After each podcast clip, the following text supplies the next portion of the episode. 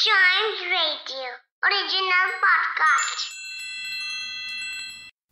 मुगल बादशाह अकबर और उनके नवरत्न बीरबल के किस्से काफ़ी मशहूर हैं। आइए सुनते हैं उनका एक नया किस्सा।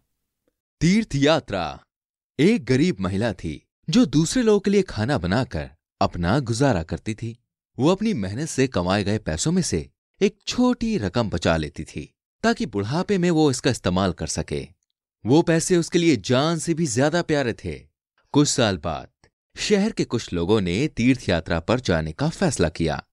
महिला ने सोचा जब ये लोग जा ही रहे हैं तो मैं भी इनके साथ चली जाती हूँ। मेरे लिए ये एक अच्छा मौका है। पर वो अपने बचाए हुए पैसों के बारे में चिंतित थी। अपनी इतनी मेहनत की कमाई का वो क्या करे? तीर्थ यात्रा पर इसे साथ ले जाना उचित नहीं था क्योंकि लुटेरे एक बड़ा खतरा थे इसलिए वो नहीं जानती थी। कि वो उन पैसों को कैसे सुरक्षित रखे। उस नगर के एक आश्रम में एक सन्यासी बाबा रहा करते थे। महिला को यकीन था कि उनका पैसा ऐसे पवित्र व्यक्ति के हाथों में सुरक्षित रहेगा। तो वो महिला उस सन्यासी के पास गई और उन्हें अपनी समस्या बताई। उसकी बात सन्यासी ने सुनी और कहा, हे पुत्री, तुम मुझे इस तरह की सांसारिक चीज़ों में बांधने की कोशिश क्यों कर रही हो? मेरे लिए तो सोना और मिट्टी एक ही मूल्य है। तुम अपना धन अपने पास ही रखो। ये सुनकर वो महिला और भी निश्चिंत हो गई कि वो सही आदमी के पास मदद के लिए गई है। अगले दिन वो पैसे लेकर सन्यासी के पास वापस गई। उसने पैसे एक बर्तन में रख दिए और सन्यासी से अनुरोध किया कि वो उसकी मदद करे। पहली बार में तो सन्यासी ने मना कर दिया, लेकिन जब उस महिला ने बहुत ज़ोर देकर विनती करी तो उन्हें सहमत होना पड़ा। सन्यासी ने कहा मैं आपके पैसों को नहीं छूँगा आप खुद निर्णय करें कि इसे कहाँ रखना है। आप उस कोने में अपने हाथों से बर्तन को दफन कर दें। महिला ने सावधानी से गड्ढा खोदा और बर्तन को दफन कर दिया। फिर वो शांति से तीर्थ यात्रा पर निकल गई। कुछ दिनों के बाद वो तीर्थ यात्रा से वापस शहर लौटी। वो सीधे सन्यासी के आश्रम जा पहुँची और उनसे पैसों के बारे में पूछा। सन्यासी ने कहा मुझे इससे कोई लेना देना नहीं है। ये आपका पैसा था। आप इसे खुद ले सकती हैं। वो महिला आश्रम के उस कोने में गई, जहाँ उसने बर्तन दबाया था और खुदाई करने लगी। लेकिन पैसे का बर्तन अब वहाँ नहीं था। उसे विश्वास नहीं हो रहा था कि उसकी सारी मेहनत की कमाई गायब हो गई। वो सन्यासी से जाकर कुछ नहीं कह सकती थी, क्योंकि उसने शुरुआत में ही चेतावनी दे दी थी कि उन्हें उस महिला के पैसों से कोई मतलब नहीं है। वो काफ़ी परेशान हो गई और सोचने लगी कि अब वो क्या करे। सोचते सोचते वो गरीब महिला अपने घर वापस चली गई। पर सब कुछ खोने के बाद वो चुप कैसे बैठ सकती थी? बहुत सोचने के बाद वो बीरबल के पास गई और उन्हें अपना किस्सा बताया। बीरबल ने उसकी बात ध्यान से सुनी और अगली कुछ देर रुकने को कहा।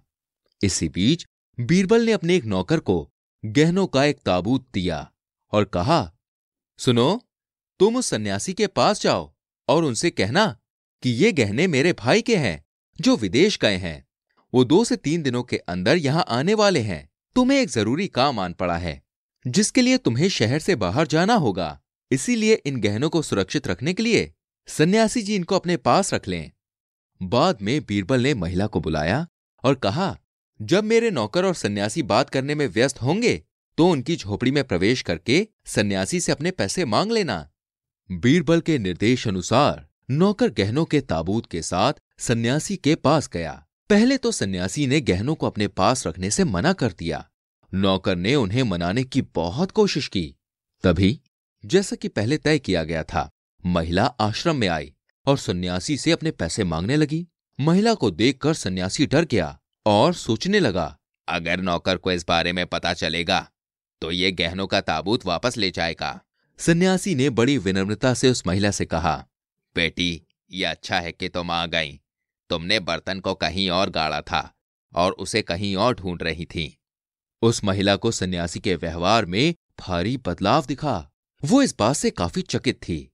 सन्यासी ने आगे कहा, कृपया सही जगह पर बर्तन की तलाश करो। और ये देखकर उसने एक पत्थर की ओर इशारा किया। महिला ने सन्यासी की बताई हुई जगह पर खुदाई करी।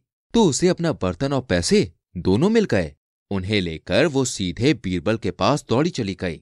जब बीरबल ने देखा कि महिला को उसके पैसे वापस मिल गए हैं तो उसने अपने दूसरे नौकर को सन्यासी के आश्रम भेजा और उसे बताया कि वहाँ क्या कहना है। दूसरा नौकर आश्रम पहुँचा और उसने पहले नौकर से कहा, सुनो भाई, तुम्हारा भाई अचानक विदेश से वापस आ गया है और तुम्हारा इंतज़ार कर रहा है।